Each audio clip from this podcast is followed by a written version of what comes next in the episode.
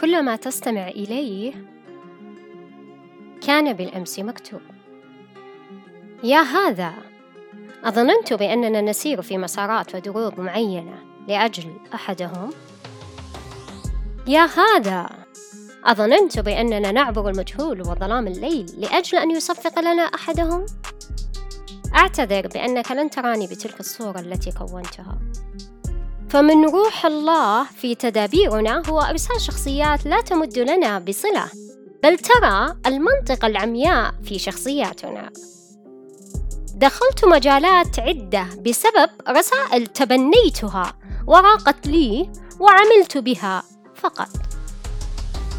لن نكون ناكرين لأصحاب تلك الرسائل لكن ألهمونا لطرق معينة ومسارات وتقبلناها.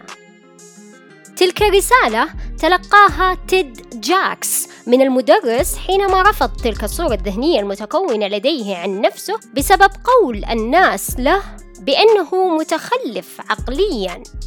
لكن ما غيره هو إيمانه بتلك الرسالة والاجتهاد بالعمل حتى أصبح من المتحدثين الملهمين في العالم.